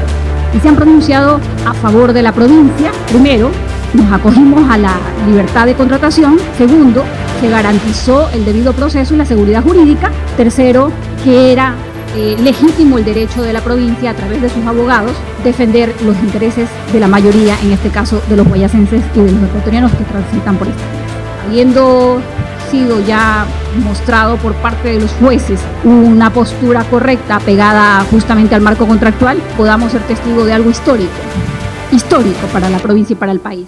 Autorización número mil setecientos ochenta y tres. C N E, Elecciones Generales dos mil veintiuno. Desde que me cambié a Claro, todo carga rapidísimo. Y yo soy el mejor jugando en línea. Y yo trabajo en casa mientras todos disfrutan, navegando al doble de velocidad. Esta Navidad comparte el regalo de estar conectados. Contrata internet Claro de cincuenta megabytes desde veinte dólares más impuestos y recibe el segundo mes de instalación gratis. Además, puedes financiar una laptop nueva en claro punto com punto es. Válido del diecisiete de noviembre del dos mil veinte al seis de enero del dos mil veintiuno o hasta agotar stock. Más información, condiciones en claro punto com punto es. Detrás de cada profesional hay una gran historia. Aprende, experimenta y crea la tuya. Estudia a distancia en la Universidad Católica Santiago de Guayaquil. Contamos con las carreras de marketing, administración de empresa, emprendimiento e innovación social, turismo, contabilidad y auditoría, trabajo social y derecho. Sistema de educación a distancia de la Universidad Católica Santiago de Guayaquil, formando líderes siempre. Este año aprendimos que las distancias están en nuestras cabezas. En C N T queremos que te sientas siempre cerca de tus seres queridos. Por eso llama más y habla más con los mejores teléfonos, como el L G K cuarenta, Huawei Y cinco, Samsung S veinte F E y Samsung Note veinte. Págalos en cuotas desde siete dólares. Aprovecha nuestros precios inmejorables. Además, por tu compra recibes un increíble obsequio. Conoce más en c n t punto com punto es o llamando al uno ochocientos cien cien. C N T. Conectémonos más, mucho más. Autorización número mil ochocientos setenta y nueve. C N E, Elecciones Generales dos mil veintiuno. Esto aún no termina. Por eso siempre uso mascarilla en mi negocio. Hago que todos la usen y que respeten el distanciamiento. No te confíes. Manos, mascarilla, distancia. Conoce las medidas de seguridad y los puntos de atención en caso de contagio en doble u doble u doble u punto guayaquil viva punto com. Alcaldía de Guayaquil. Autorización número cero ciento dieciocho. C N E, Elecciones Generales dos mil veintiuno. Si quieres estudiar, tener flexibilidad horaria y escoger tu futuro, en la Universidad Católica Santiago de Guayaquil trabajamos por el progreso en la educación, ofreciendo cada día la mejor calidad. Estamos a un clic de distancia. Contamos con las carreras de marketing, administración de empresa, emprendimiento e innovación social, turismo, contabilidad y auditoría, trabajo social y derecho. Sistema de educación a distancia de la Universidad Católica Santiago de Guayaquil, formando líderes siempre. Este año aprendimos que estar conectados nos ha ayudado a seguir adelante. C N T tiene los mejores planes móviles desde diecisiete dólares con noventa centavos al mes, con más de cincuenta y cuatro gigas de navegación, redes sociales y aplicaciones libres para que nunca pierdas esa conexión tan especial con tu familia y amigos. Contrata tu plan y recibe un increíble obsequio sin costo adicional. Conoce más en c n t punto com punto e s o llamando al uno ochocientos cien cien. C N T. Conectémonos más, mucho más. Autorización número mil ochocientos ochenta. C N E, Elecciones Generales dos mil veintiuno. Hay sonidos que es mejor nunca tener que escuchar. Porque cada motor es diferente. Desde hace ciento cuatro años, Lubricantes Gulf mantiene la más alta tecnología y calidad en línea de aceites para motores a diésel y gasolina. Está hecho con una fórmula especial para dar excelente protección a todo tipo de motores, evitando el desgaste prematuro de pistones, anillos y árbol de levas, ayudando a mantener limpio el motor y libre de depósitos que se forman por las altas o bajas temperaturas. Dele a su motor lo que se merece. Lubricantes Gulf, la más alta tecnología en lubricación. ciento cuatro años preservando la vida de su motor. Lubricantes Gulf. Gulf es más lubricante.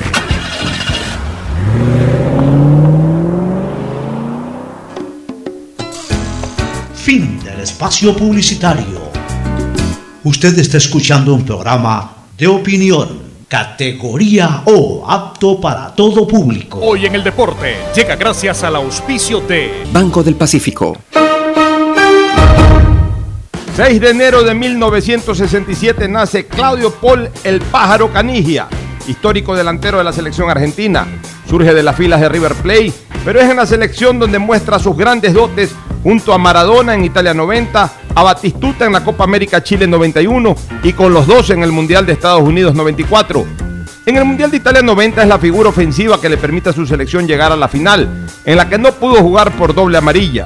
Su gol ante Italia fue determinante para dejar en semifinales a los locales. Con Diego armaron dupla también en Boca Juniors. Además, brilló en el fútbol italiano y su carrera la culminó en el balompié escocés. En Banco del Pacífico sabemos que el que ahorra lo consigue. Por eso premiaremos a cuarenta ecuatorianos con dos mil dólares cada uno para que consigan eso que tanto quieren. Participa acumulando trescientos dólares en tu cuenta hasta enero de dos mil veintiuno. Además, hay ciento cincuenta tarjetas de regalos e incrementa cien dólares mensuales. Ahorra a través de nuestros canales digitales. Banco del Pacífico, innovando desde mil novecientos setenta y dos. Bueno, retornamos, vamos un poquito más con temas sociales y en este caso de bioseguridad.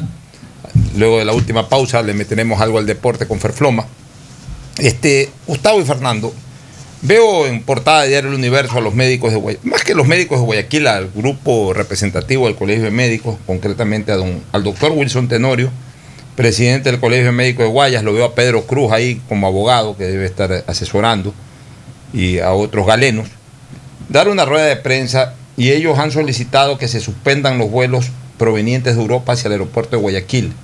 Gran Bretaña se cierra, España en la misma situación, estamos en, a las puertas de un rebrote.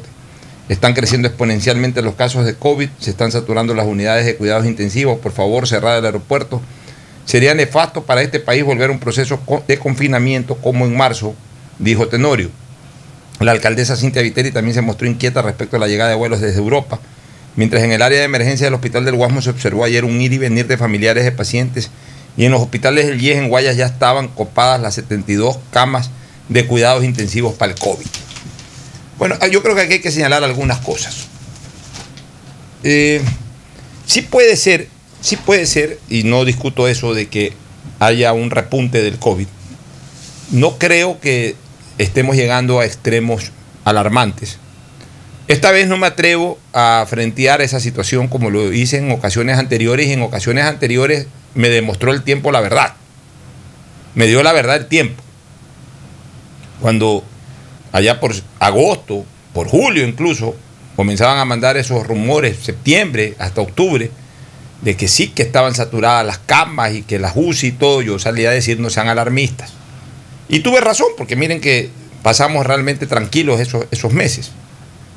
Yo ahora no me atrevo a decir porque en efecto sí conozco de que la intensidad en cuanto a, al contagio y en cuanto a la ocupación de camas en los hospitales ha crecido, no exponencialmente tampoco, pero sí es mucho más intensa que en los meses anteriores.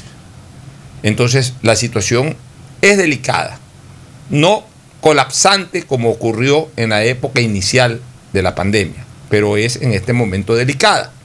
Hay que tener cuidado, hay que esperar, indiscutiblemente hay que esperar que eh, esta cosa vaya bajando nuevamente, hay que esperar que lleguen las vacunas.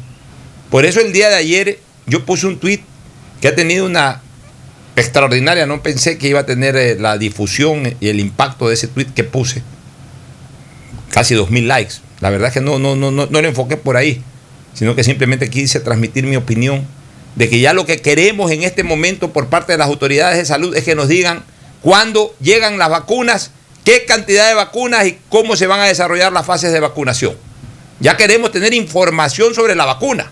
Ya no quiero seguir escuchando a los, a los, eh, a, a las autoridades de salud y recomendarnos mascarillas y recomendarnos distanciamiento, porque eso ya lo sabemos. Y ya aunque ellos lo digan, o lo cumplimos o no lo cumplimos. O sea, ya no es por ignorancia que no lo hacemos, sino que ya lo hacemos por irresponsabilidad o porque nos importa un bledo la cosa o porque o por cualquier otra cosa. O sea, no porque el señor ministro de Salud diga que, que usemos mascarillas y mantengamos el distanciamiento, ya lo vamos a hacer. Porque ya nos lo han dicho diez meses y ya sabemos que eso hay que hacer. Y el que no lo hace es porque simplemente no le da la gana de hacerlo, así lo diga el Papa, no lo va a hacer. Ya, lo que queremos ahora del ministro de Salud es que nos diga cuándo van a llegar las vacunas. ¿Cómo van a vacunarnos? ¿Quiénes se van a vacunar primero? ¿En qué tiempo? ¿Cuántas cantidades de vacunas? Por ahí Carlitos Gijón, que yo tengo una extraordinaria amistad con Carlitos, lo quiero mucho, me contestó el tuit, me dice, oye Pocho, como que si fuera fácil traer diecisiete millones de vacunas. Yo no estoy pidiendo que traigan ya ahorita, mañana, la próxima semana diecisiete millones de vacunas, pues. Yo sé que eso, eso no es posible en este momento, pero yo sí quiero saber si que el, el, el, en enero, como se prometió, ya hay las cincuenta mil vacunas para, para el servicio hospitalario, para personas de la tercera edad. Yo quiero saber cuándo vienen las otras vacunas también, quiénes van a comenzar a vacunarse primero, en dónde, cómo se va a vacunar la gente, si va a participar el sector privado en la vacunación, si solamente va a quedar en, en instancias del sector público, del sector público nacional o del sector público local. O sea, ese tipo de información requerimos y no nos las están dando las autoridades de salud. Ya vemos con sana envidia, más allá de que igual se sigue la gente contagiando todavía en Reino Unido, en Estados Unidos y lo que sea, pero ya vemos con sana envidia fotografías de gente que es pinchada con las vacunas y acá todavía no tenemos real información al respecto y eso es lo que estoy demandando.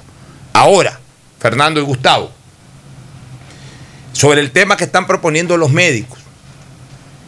Queremos cerrar nuevamente el aeropuerto eh, para la gente que viene de Europa, pero a ver, esto es muy fácil, señores. O sea, no, no es fácil, mejor dicho, es difícil, pero esto es, es, es de lógica.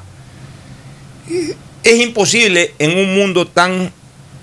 en un mundo de cielos abiertos es imposible cerrar eh, el, el aeropuerto enfocado a destinos fijos.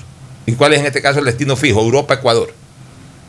O sea, si queremos cerrar, si queremos evitar el ingreso de gente que viene de Europa, tenemos que cerrar el aeropuerto. O sea, porque la gente que viene de Europa no solamente viene de, no viene, no viene solamente en vuelos directos de Europa. Hay gente que viene de Europa que puede venir eh, en un vuelo aterrizando en Perú y de Perú vienen a Ecuador o, o pueden venir por Estados Unidos y, y, y vienen y al final de cuentas entonces aquí se va a armar es un relajo en, en el momento en que migración, ah señor, pero su punto de embarque fue Madrid, aunque usted vino por Lima o vino por Miami, entonces no puede entrar. ¿Y qué hace esa persona? Que, o sea, todo es un relajo. Yo, yo lo que creo es que hay que mantener la, la, la postura de que todos los pasajeros vengan con, informe, con el informe este COVID. Ya ahí tenemos que jugárnoslas, pues ya si que falsifican, que hay mucha gente que se ha falsificado esa vaina. Ya si es que sale un falso eh, negativo y de repente tiene positivo, ya que si en el momento en que se tomó la prueba no tenía y después la tuvo. Ya, ya son los riesgos, ya son los riesgos de esta enfermedad, no podemos... La única manera de inmunizarse cien por ciento es o que nos haya dado el COVID o que nos vacunemos. Ya eh, eh, en temas de vínculos sociales es imposible una inmunidad absoluta, perfecta. O sea, ya eso no lo podemos hacer. Por eso es que nos recomiendan la mascarilla, el distanciamiento, para evitar el, contact, el contagio directo. Pero yo veo, y, y perdóname, yo sé que la gente que nos escucha en este momento lo hace más por radio, alguien lo podrá estar haciendo por redes sociales. Mire, pues Fernando, o sea, estamos hablando de, de, de, de, de la gente que viene de Europa. Estamos hablando de que, que en los sectores populares. Pero fíjate aquí, no sé, aquí está, fíjate tú, matrimonio. Matrimonio, no tengo por qué decir de quién. Matrimonio, mira, como que si no pasa nada. La gente ahí reunida tomándose fotos. Fernando tomándose fotos, cuarenta, cincuenta personas, veinte personas, grupos de veinte, veinticinco personas. Ah, no, que todos son familiares. Pues también esos familiares pueden tener COVID. Pues. Uno de esos tiene COVID, ya contagió al resto, todos están abrazados. Pues no solamente en los matrimonios, en cualquier lado nos andamos abrazando con la gente. O sea, ya ese es el riesgo que existe, lamentablemente. O sea, o vivimos o no vivimos. ¿Trataremos de mantener la mayor precaución del caso? Sí. Pero tampoco podemos eh, escondernos de la vida. O vivimos o no vivimos. Pues no podemos tampoco estar cayendo en, en, en puntos exageradamente drásticos como el volver a cerrar aeropuertos. Pues si vamos a cerrar el, aer, el, el, eh, vamos a cerrar el aeropuerto para los que vienen de Europa, entonces vamos a tener que cerrar el aeropuerto en su totalidad. Porque habrá gente que venga de Europa por otras vías que no necesariamente sean a través de vuelo directo, Fernando. Eh, mira, Pocho, aquí hay dos cosas. Eh, eh, la primera, eh, el nivel de contagios que hay hasta el momento... Sí me preocupa, me preocupa porque yo creo que todavía falta, todavía falta. Yo te decía a comienzo de, de diciembre, me parece que fue, que hasta el quince de enero más o menos vamos a tener realmente resultados de la indisciplina de la gente durante los feriados de diciembre. Y la, la, las pruebas al canto, esto está creciendo, producto de lo que sucedió antes de Navidad, de lo que sucedió en Navidad. Falta todavía de lo que sucedió en fin de año, que recién en los próximos días tendremos claro. Yo te contaba la impresión que tuve de ver eh, cómo estuvo la Bahía en esos días. Después vimos el video de lo que sucedió en la famosa calle ocho del Cristo del Consuelo, que realmente fue una cosa, pues... Yo, yo no entiendo, en, en ese sentido sí realmente me disculpan, pero yo no entiendo la irresponsabilidad de la gente, porque tú puedes querer estar con alguien. Pero si yo veo un tumulto de esa naturaleza, ni me acerco. Peor sin mascarilla. Entonces, no es producto de la gente que viene de Europa. Es producto de la irresponsabilidad de la gente acá, que no se cuida para nada. Eh, llegaron a fiesta y viva la fiesta. Y se olvidaron de que por un año podían hacer el sacrificio de cuidarse, de festejar solamente con su círculo más íntimo, y de no andar en las farras, en las calles. Un año era lo que se les pedía, porque ya estamos seguros y convencidos de que para el próximo diciembre ya habrá la vacunación y ya no habrán problemas y podremos libremente festejar. Entonces, yo sí tengo que ser muy claro y muy honesto. Esto es irresponsabilidad de la gente, lo que nos está sucediendo. Pero en el mundo entero, entonces, Fernando. En todo el mundo. Es que no, no estoy diciendo que es exclusividad de los ecuatorianos ser irresponsables. En todo el mundo es la irresponsabilidad de la gente. Pero es que también es muy difícil represar al mundo entero tanto tiempo. O sea, tenemos que ser conscientes. No está represando a la gente, simplemente le estás pidiendo que tengan cuidado. Tú te irías a meter a un sitio donde había dos mil personas, no, eh, eh, uno de, encima del otro. Fernando, yo no. Escúchame, yo no, y no lo hice. Y de hecho, pasé el, el fin de año más aburrido de mi vida. A las diez de la noche estaba durmiendo. La Navidad a las nueve y media estaba durmiendo. Ya, asumí, asumí, asumí, es que, eh, asumí déjame, el escenario, pero, pero no este todo asunto. El mundo puede actuar de la misma manera. Lo, pues. lo, lo que van son, los que tú ves en la mayoría son gente relativamente joven, pero esa gente estuvo ahí y se fue a su casa a darle un abrazo a su papá, pues, a darle un abrazo a su abuelo. Entonces esa, esa es la irresponsabilidad que no miden. Porque si fuera para ellos solo, bueno, se corrió el riesgo. Pero no es para ellos solos. Ellos van como un foco infeccioso, infectando a todos los que, a todos los que se le acercan. Y normalmente ellos se acercan a sus familiares, a sus padres, a sus abuelos, que son personas mayores con mucho mayor riesgo. Oye, este debió haber sido... La el... gente tiene que estar consciente, tiene que estar consciente de que hasta que esto no pase, de que hasta que no estén las vacunas determinadas, no se puede andar así. Oye. De hecho, la prueba está... Durante los meses de agosto, septiembre, que la gente tuvo mucho más cuidado, la, el virus disminuyó. Entonces, yo sí tengo la preocupación de lo que suceda hasta el quince de enero, más o menos.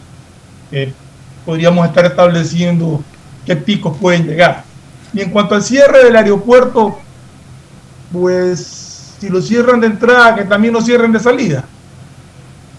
Porque así como puede venir gente que contagia, puede ir gente que contagia también en otras partes. O sea, es, es medio, medio complicado el tema, y como tú bien dijiste, pueden entrar no necesariamente que vengan directo de Europa, sino que vienen por cualquier otro país y van a entrar al sí, Ecuador. O sea, ya, ya. Eso sí, aquel que se le encuentre con un, una prueba falsificada, deberían de meterlo preso. Claro, es que debería ser, debería debería ser así, preso por uso doloso de documento u, u, u, uso doloso de documento público, porque pasa a ser es un documento público, prácticamente exigido por la función pública para, para estos menesteres. Este, Gustavo, tu criterio, yo lo que le quería decir a Gustavo que este debió haber, de, de, debió de haber sido el año con más matrimonios.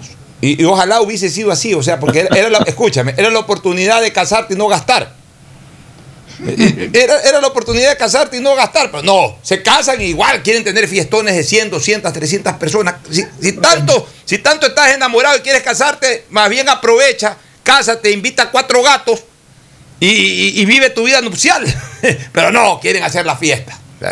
O sea, no pueden prescindir de la fiesta, Gustavo.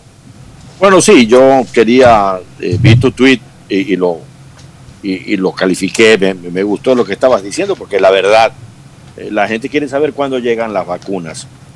Y respecto a que cuán difícil es traer las vacunas, nosotros no vamos a hablar de Inglaterra ni de Estados Unidos, vamos a hablar de Chile, vamos a hablar de Costa Rica, donde ya se está vacunando desde diciembre del año anterior.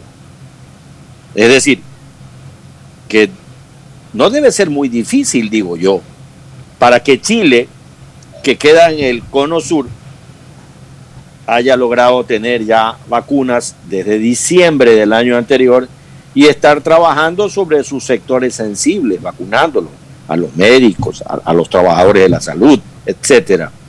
Tampoco ha de ser muy difícil, porque Costa Rica, que no es que es uno de los países más ricos del mundo, que se encuentra en América Central, desde diciembre también está haciendo lo mismo, vacunando a su sector sensible, y va a seguir vacunando a sus ciudadanos. No ha de ser muy difícil, digo yo. Comparto contigo. Nos vamos a una pausa, retornamos para el cierre. Auspician este programa. Este año aprendimos que las maestras tienen mucha paciencia. Que el tiempo es más valioso que el dinero. Que los héroes son de carne y hueso. Que estar conectados nos ha ayudado a seguir adelante. Aprendimos que perdemos mucho tiempo en tonterías, cuando lo único que realmente importa es el amor. Este año aprendimos que nunca estuvimos tan cerca, tan unidos, y que la experiencia de vivir es ahora. ¡Feliz Navidad! Y que el dos mil veintiuno traiga nueva esperanza. C N T, conectémonos más, mucho más. Autorización número mil ochocientos sesenta y ocho. C N E, Elecciones Generales dos mil veintiuno.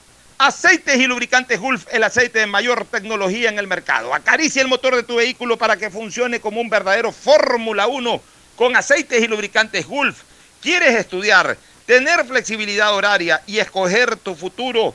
En la Universidad Católica Santiago de Guayaquil trabajamos para el progreso en educación, ofreciendo cada día la mejor calidad, y para ello estamos a un clic de distancia. Escoge la carrera de tu vocación. Puede ser marketing, administración de empresas, emprendimiento e innovación social, turismo, contabilidad y auditoría, trabajo social y también derecho. Consulta en nuestra página web mayor información y esquemas de admisión. Universidad Católica Santiago de Guayaquil, formando siempre líderes. Yo quiero una de esas ciento cincuenta tarjetas de regalo del Banco del Pacífico. Es fácil, incrementa cien dólares este mes en tu cuenta y participa por ciento cincuenta tarjetas de regalo. Descarga la app Mi Ahorro Cuenta, programa tu ahorro y empieza a participar. Esta Navidad el mejor regalo es estar conectado con los que más quieres todo el tiempo. Por eso en Claro recibes más y más gigas de regalo en todos tus planes. Y además gigas exclusivos para tus redes que no consumen lo de tu plan. Contrátalos en claro punto com punto es.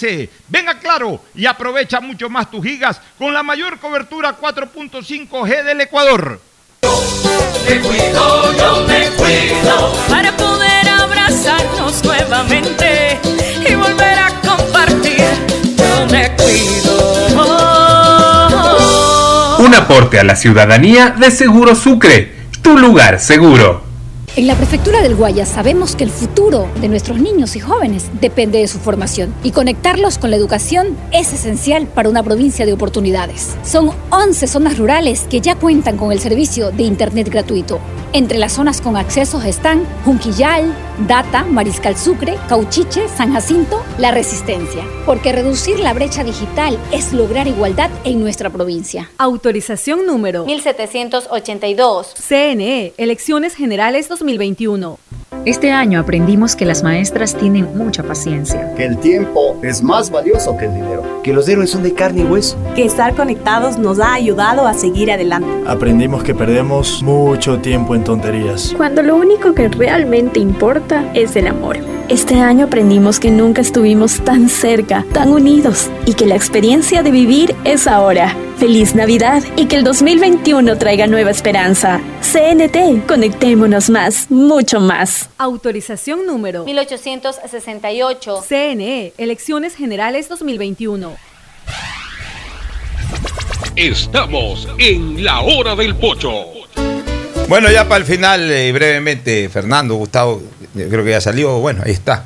Pero hablemos un po- poquitito de fútbol, Emelec. Eh, un segundito antes de eso, sí. Pocho, solamente para informar que, según el presidente de la República, el dieciocho de enero llegarán las primeras vacunas al Ecuador. Bueno, ya por lo menos hay una información. Ya dio fecha, el dieciocho de enero, ya, pero, y el ministro de Salud asegura que no será obligatorio. Ya, pero lo que quiero eh, saber o queremos saber es cómo se van a desarrollar las fases. O sea, bueno, esta primera, esta primera que llega va a ser para personal de ya, primera línea, cuántas, médicos, enfermeras, militares, ya, etcétera. ¿Y cuántas vacunas? Supuestamente la primera entrega que llegaban ya, eran de cincuenta mil ya, nada más. Pero, pero viemos ese supuestamente, que ya lo diga puntualmente el presidente y que además diga cuándo van a llegar las otras. Eso es bueno, lo que queremos. Tengo entendido que está anunciando un viaje a Estados Unidos para hablar con la farmacéutica de que... ¿Sabe qué, presidente? Váyase eh, mañana. Ahí quiero, ahí quiero que viaje la vicepresidenta, no a tomarse fotos con el Papa. Ahí que viaje la vicepresidenta, la señora Muñoz, que viaje mañana mismo a hablar a Pfizer o hablar a donde tenga que ir a hablar para traer sí. esas vacunas o, o el propio ministro de Salud. Oye, me le va a mantener la cuota de extranjera, incluso a este africano que no, no me terminó de convencer, pero ahí veo claro. que sí, van a, van a mantener a los seis jugadores extranjeros. No hay novedades sobre los jugadores nacionales en cuanto a contrataciones, como tú dices, hasta que no certifiquen ellos no hay como creer nada. Lo, lo que sí ya es seguro es que eh, la, la Tuco Ordóñez, que para mí es un buen delantero, se va al Aucas, vuelve al Aucas, había jugado en el Aucas eso, como hace ocho o nueve años. Yo ayer también de que la Tuca iba al Aucas y que por eso se hablaba de que Cabezas venía a Melec. Ya, en cuanto a Liga de Quito, se le va Junior Sornosa. O sea, Liga de Quito tampoco ah. está anunciando nada nuevo y más bien se le están yendo jugadores importantes, como en este caso Junior Sornosa. Barcelona presenta el equipo el seis de febrero, va a haber una noche amarilla, seguramente más para televisión que para otra cosa, pero va a haber noche amarilla. El campeonato nacional arranca el diecinueve de febrero, es decir, aproxim- después de las elecciones, ¿no? Él se confirmó el diecinueve de febrero. Sí, el diecinueve de febrero, el viernes diecinueve de febrero, es, es decir, quince días después del proceso electoral, me parece bien. Y finalmente mi amigo Jorgito Barraza, ¿cómo persigue a Cristiano Ronaldo Jorgito Barraza? Ah, sí. A, a ver, yo, yo solamente voy a hacer una reflexión de perogrullo. Dice Jorge, al que yo quiero con el alma a propósito, C R siete superó a Pelé en goles, no en juego. Ya, ah, perfecto. Entonces dicen número de anotaciones, en millones de dólares, en seguidores en Instagram, el portugués domina la leyenda brasileña, como futbolista imposible ni en un siglo. Está bien, Jorgito, ya, yo, yo le tomo la palabra a Jorge. Y entonces, ¿por qué quieren meter a Messi sobre Maradona, por ejemplo, o a Messi hasta sobre el mismo Pelé? Si Messi no es más que Cristiano Ronaldo. Messi no es más que Cristiano Ronaldo, es ahí a la par. Entonces, si Cristiano Ronaldo no puede, a pesar de haber hecho más goles que Pelé, no puede compararse con Pelé o con Maradona. Entonces Messi tampoco puede compararse con Pelé y Maradona y menos superarlos. O sea, aquí se disparó, se hizo el harakiri en sus propios criterios, mi querido amigo Jorgito Barraza. Jorge Barraza debería tener claro de que si en la época actual no se decide todavía quién es mejor, si Cristiano o si Messi, y es una pugna eterna que hay, el comentario tuyo tiene toda la validez. Si el uno no se puede comparar con Pelé, el otro tampoco. Tampoco. Gustavito. Porque entre ellos mismos no hay todavía una definición de cuál es el mejor. Gustavito. Qué cachetada anoche en el estadio de Club Atlético ah. Independiente en Avellaneda. A River. Le metieron eh, tres, ¿no? Rojo de River, Gustavo. Puta, River Plate estaba, es un equipo agotado. Creo que se equivocó Gallardo en llevar a su equipo titular a un partido tan complicado como el clásico argentino con Boca Juniors.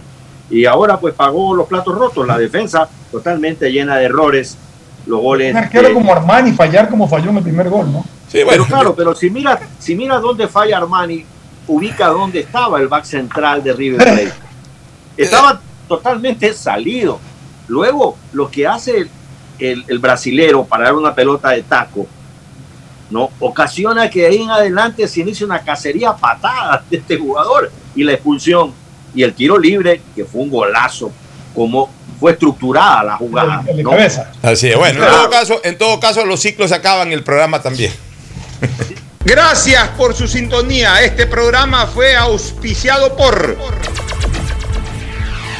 Aceites y lubricantes Gulf, el aceite de mayor tecnología en el mercado. Esta Navidad el mejor regalo es estar conectado con los que más quieres todo el tiempo. Ven a Claro y aprovecha mucho más tus gigas con la mayor cobertura cuatro punto cinco G del Ecuador. Universidad Católica Santiago de Guayaquil y su plan de educación a distancia, formando siempre líderes. Sabemos que el que ahorra lo consigue, y en Banco del Pacífico te premiamos por incrementar cien dólares este mes en tu cuenta. Así es, de esta manera podrás participar por una de las ciento cincuenta tarjetas de regalo. Aún estás a tiempo. Programa tu ahorro a través de Banca Virtual Intermático y empieza a participar. Yo te cuido, yo te cuido. Para poder abrazarnos nuevamente y volver a compartir. Yo me cuido. Un aporte a la ciudadanía de Seguro Sucre, tu lugar seguro. En la Prefectura del Guayas sabemos que el futuro de nuestros niños y jóvenes depende de su formación, y conectarlos con la educación es esencial para una provincia de oportunidades. Son once zonas rurales que ya cuentan con el servicio de internet gratuito. Entre las zonas con accesos están la comunidad Shuar en Bucay, Puerto Libertad, Jesús María, Virgen de Fátima, Sabanilla. Porque reducir la brecha digital es lograr igualdad en nuestra provincia. Autorización número mil setecientos setenta y cuatro. C N E, Elecciones Generales dos mil veintiuno. Este año aprendimos que las maestras tienen mucha paciencia, que el tiempo es más valioso que el dinero, que los héroes son de carne y hueso, que estar conectados nos ha ayudado a seguir adelante. Aprendimos que perdemos mucho tiempo en tonterías, cuando lo único que realmente importa es el amor. Este año aprendimos que nunca estuvimos tan cerca, tan unidos, y que la experiencia de vivir es ahora. Feliz Navidad y que el dos mil veintiuno traiga nueva esperanza. C N T, conectémonos más, mucho más. Autorización número mil ochocientos sesenta y ocho. C N E, Elecciones Generales dos mil veintiuno. Este fue un espacio contratado. Radio Atalaya no se solidariza necesariamente con las opiniones aquí vertidas. Hoy en el deporte llega gracias al auspicio de Banco del Pacífico. seis de enero de mil novecientos sesenta y siete nace Claudio Paul El Pájaro Caniggia, histórico delantero de la selección argentina. Surge de las filas de River Plate, pero es en la selección donde muestra sus grandes dotes junto a Maradona en Italia noventa, a Batistuta en la Copa América Chile noventa y uno y con los dos en el Mundial de Estados Unidos noventa y cuatro.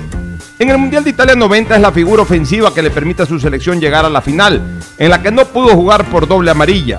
Su gol ante Italia fue determinante para dejar en semifinales a los locales. Con Diego armaron dupla también en Boca Juniors. Además, brilló en el fútbol italiano y su carrera la culminó en el balompié escocés. En Banco del Pacífico sabemos que el que ahorra lo consigue. Por eso premiaremos a cuarenta ecuatorianos con dos mil dólares cada uno para que consigan eso que tanto quieren. Participa acumulando trescientos dólares en tu cuenta hasta enero de dos mil veintiuno. Además, hay ciento cincuenta tarjetas de regalos e incrementa cien dólares mensuales. Ahorra a través de nuestros canales digitales. Banco del Pacífico, innovando desde mil novecientos noventa. Innovando desde mil novecientos noventa.